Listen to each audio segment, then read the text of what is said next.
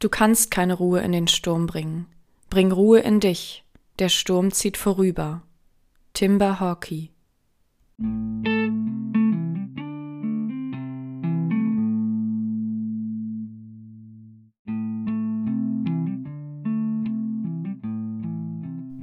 Hallo, ganz herzlich willkommen zurück zu Lass mal hören und willkommen im neuen Jahr. Der erste Monat ist ja schon so gut wie rum. Das heißt, es wird wieder Zeit für eine neue Folge. Und ich habe so viel wunderschönen neuen Stoff für euch. Das heißt, die nächsten Monate werden ganz viele tolle Folgen äh, folgen. Und ich freue mich schon sehr darauf. Ich konnte mich erst gar nicht entscheiden, mit welchem Text ich äh, ins Jahr starten möchte. Und habe mir jetzt aber was ganz Besonderes für heute vorgenommen. Ich kann mein Glück noch gar nicht richtig fassen. Und zwar darf ich heute einen Text von Lena Gorelik vorstellen. Ich hatte mir das immer heimlich gewünscht und habe dann einfach mal mein Glück versucht und sie gefragt, ob ich einen Text lesen darf, den ich, ich glaube, 2018 im Blog der Zeit ähm, gelesen habe und der mir einfach so sehr in Erinnerung geblieben ist. Ich habe ihn danach noch ganz oft gelesen und ja, ähm, sie hat jetzt einfach Ja gesagt. Und deswegen darf ich ihn heute vorlesen. Ich möchte euch gerne noch einmal ein bisschen was zu der Autorin selbst sagen. Lena Gorelik ist Journalistin und Schriftstellerin. Sie ist in St. Petersburg geboren und kam 1992 als junges Mädchen zusammen mit ihrer russisch-jüdischen Familie nach Deutschland. Sie hat dann nach der Journalistenschule, die sie in München absolviert hat, noch den Studiengang Osteuropa-Studien absolviert und hat 2004 ihr erstes Buch veröffentlicht mit dem Titel Meine weißen Nächte. In der Zwischenzeit jetzt noch viele weitere Bücher und hat viele Literaturpreise gewonnen. Und zuletzt erschien im Jahr 2021, also im letzten Jahr, ihr Buch Wer wir sind. Ja, und ich kann euch nur ans Herz legen, ihre Bücher zu lesen, die einfach großartig geschrieben sind. Ich bin, wie gesagt, ein großer Fan. Und äh, ja, umso mehr bin ich jetzt aufgeregt und gespannt, wie ihr diesen Text findet. Ich hoffe, ich werde dem gerecht und hoffe, ihr habt viel Spaß beim Zuhören.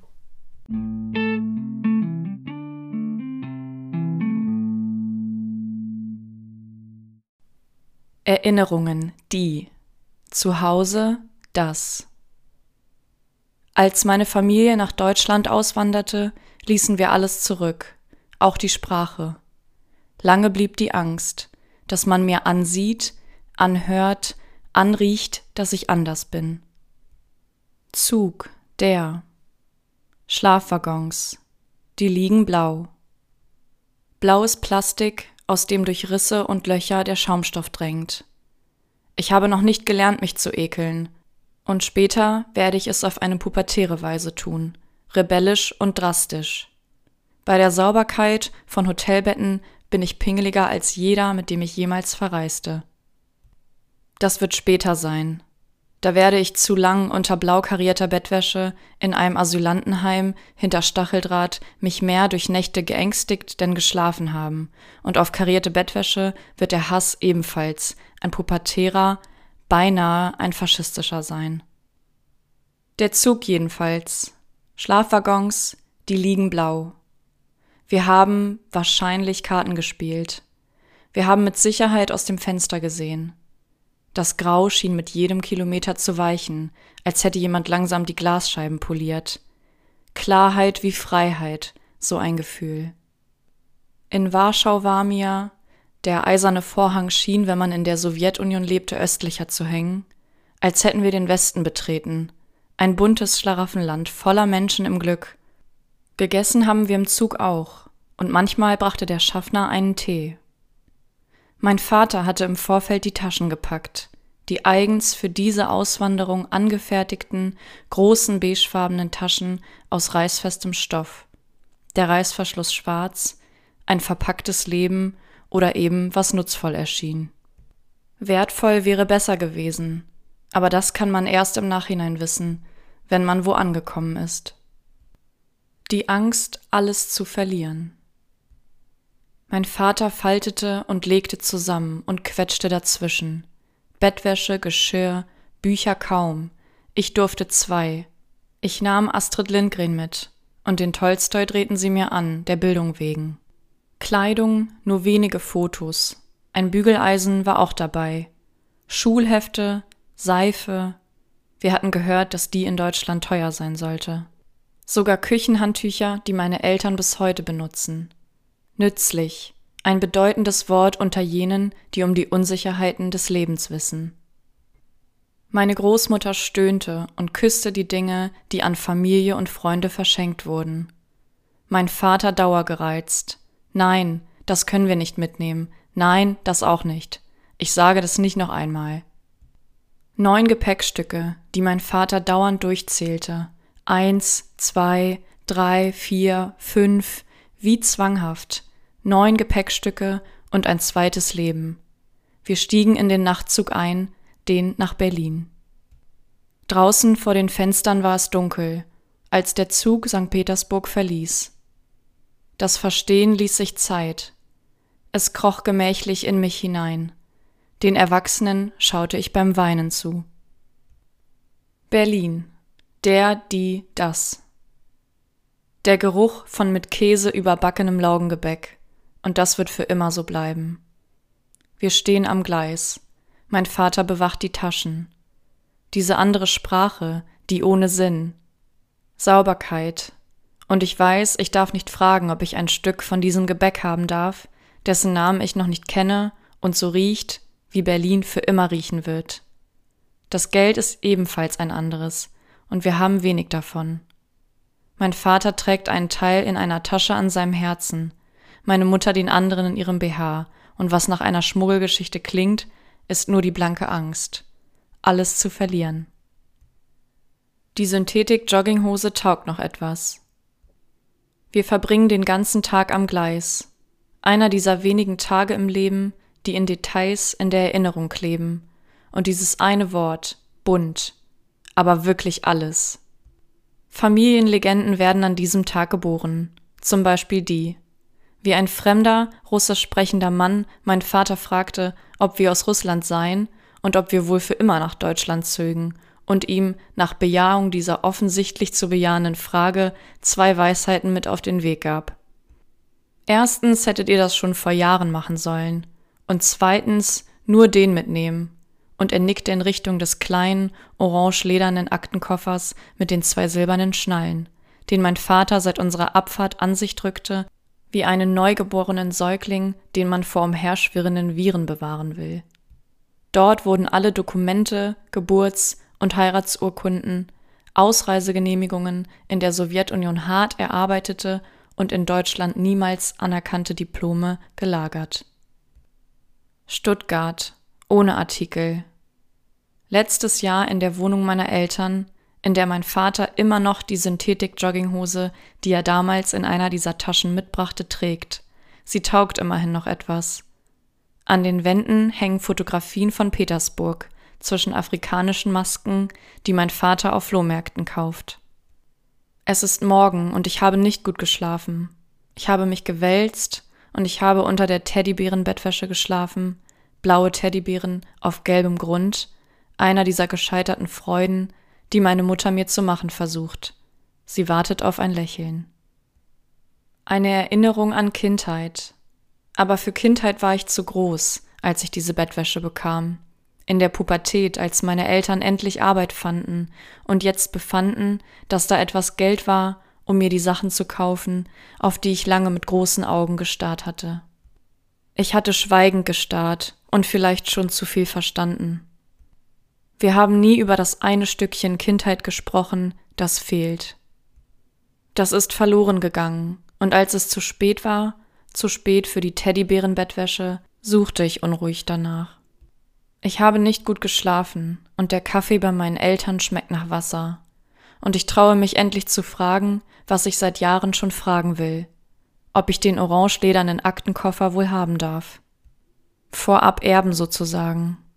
Warum denn das? fragt mein Vater und schaut überrascht von seinem morgendlichen Käsebrot auf. Wir sprechen nicht. Warum habe ich dir nicht öfter ein Eis gekauft? Kindheit, Verlorene, die. Unwichtig. Einmal saßen mein Vater und ich im Bus und der Bus fuhr an einem Eiskiosk vorbei. Und wir dachten wohl beide dasselbe. Wir dachten beide daran, wie wir ganz frisch in Deutschland waren. Ein paar Wochen vielleicht. Ich, ein elfjähriges Mädchen mit kurzen Haaren. Und er, mein Vater, ich glaube, er war schon immer alt. Wir waren ganz frisch in Deutschland. Alles schien oder war bunt, und meine Augen hüpften hin und her und wussten nicht wohin. Und mein Vater hatte Angst. Wahrscheinlich. Ich habe ihn nie gefragt. So eine Angst vor dem Leben. Das Eis war ebenfalls bunt. Die vielen Sorten. 60 Pfennig die Kugel. Das dachte ich, und dass die Preise ja seitdem gestiegen sind. So etwas dachte ich. Unwichtige Dinge. Über die Inflation dachte ich nach, über den Wechsel von D-Mark zu Euro. Da sagte mein Vater, dass er den Anblick dieses Kiosks hasst. Warum? fragte ich und schaute auf. Das erste Mal seit langem tatsächlich interessiert. Ich hätte dir viel öfter ein Eis kaufen sollen, sagte mein Vater. Du hast immer mit diesen wollenden Augen hingeguckt, aber nie darum gebeten. Und mir kam diese 60 Pfennig so viel vor, und ich hatte Angst, dass wir das Geld brauchen könnten. Aber es waren ja nur 60 Pfennig. Was ist das schon? Du warst doch ein Kind. Ein Kind, sagt er und blickt zum Fenster hinaus. Jedes Mal, wenn ich hier vorbeifahre, ärgere ich mich. Warum habe ich dir nicht öfter ein Eis gekauft? Du wolltest so gerne eins, sagt mein Vater.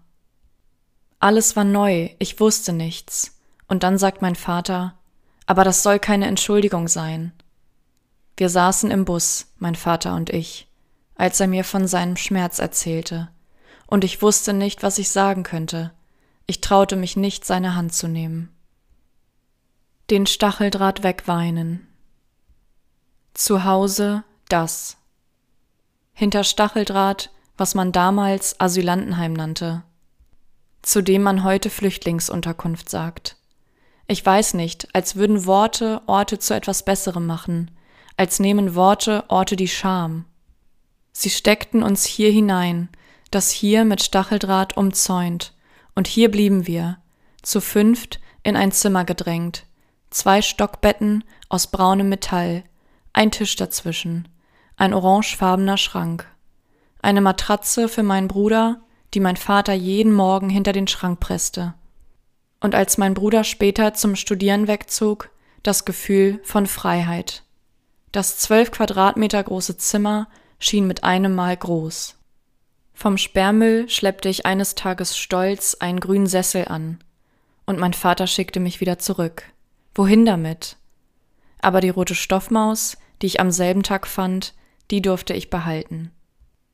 Kein Heim, kein Heimweh. Paradox eigentlich, weil wir das, was wir nicht zu Hause zu nennen wagten, Heim nannten. Es war einfacher auszusprechen und vielleicht einfacher zu beleben als das andere, das Asylantenwohnheim.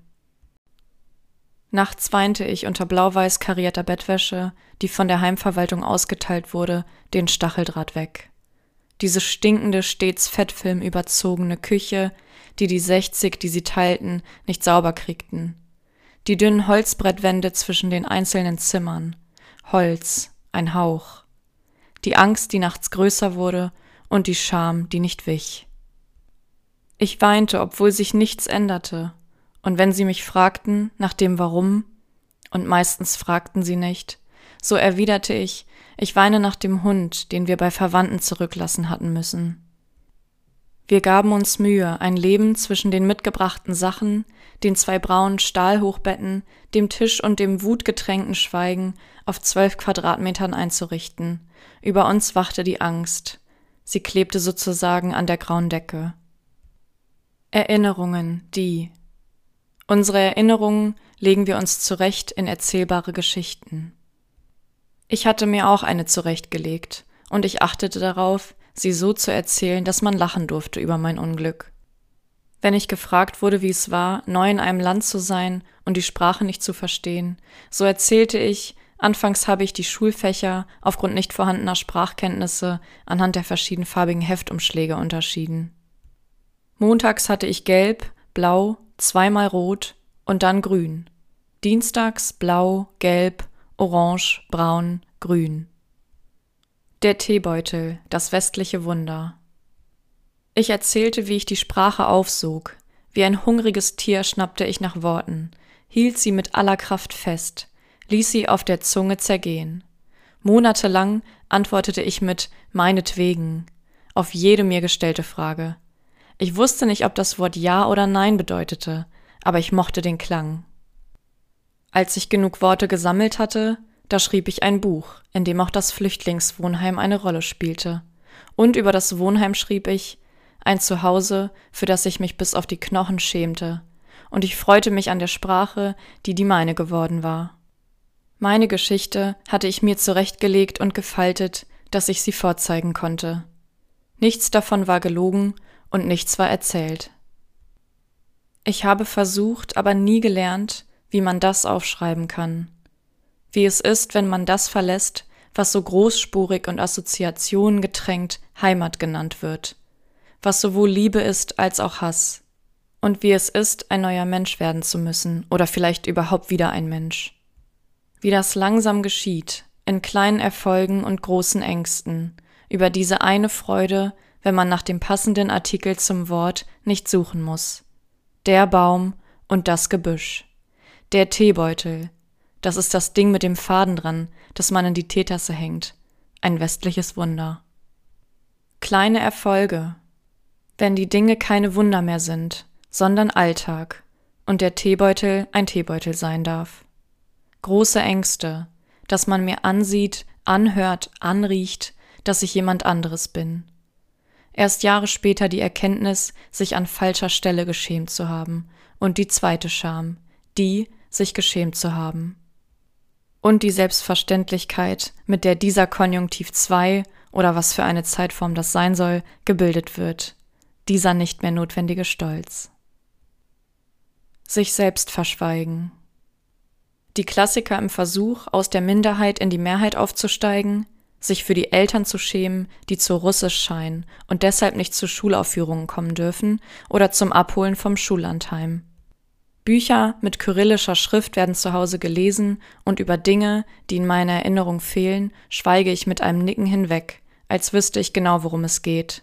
Was eine Schultüte und wer Vicky ist, wonach Weihnachten riecht und wie Stollen schmeckt, bis man allein verstanden hat, es ist etwas zu essen. Im Soziologiestudium lerne ich später, was ich da tat. Sich selbst verschweigen, um mich in einer neuen Welt hörbar zu machen. Der größte kleine Erfolg, die Angst, verwandelt sich in eine vor mir selbst. Nicht, was die anderen von mir denken, sondern was ich bin oder nicht mehr bin, weil ich nicht mehr zu sein wagte. Wie aus einer Bewegungslosigkeit aufzuwachen. Er kann das, der Hals, den Kopf erheben. Geschriebene Worte. Ich. Ich bin es, die der Sprache befiehlt. Ich bin mir nicht sicher, was ich mit dem Aktenkoffer, in dem mein Vater all die Dokumente mitbrachte, die auswiesen, wer wir in diesem anderen Leben gewesen waren, machen soll. Er darf nicht in den feuchten Keller, und auch sonst habe ich keinen Platz für ihn. Also steht er vorübergehend, und das vorübergehend ist zum Alltag geworden, hinter dem Kachelofen herum, einfach so. Ankommen, das.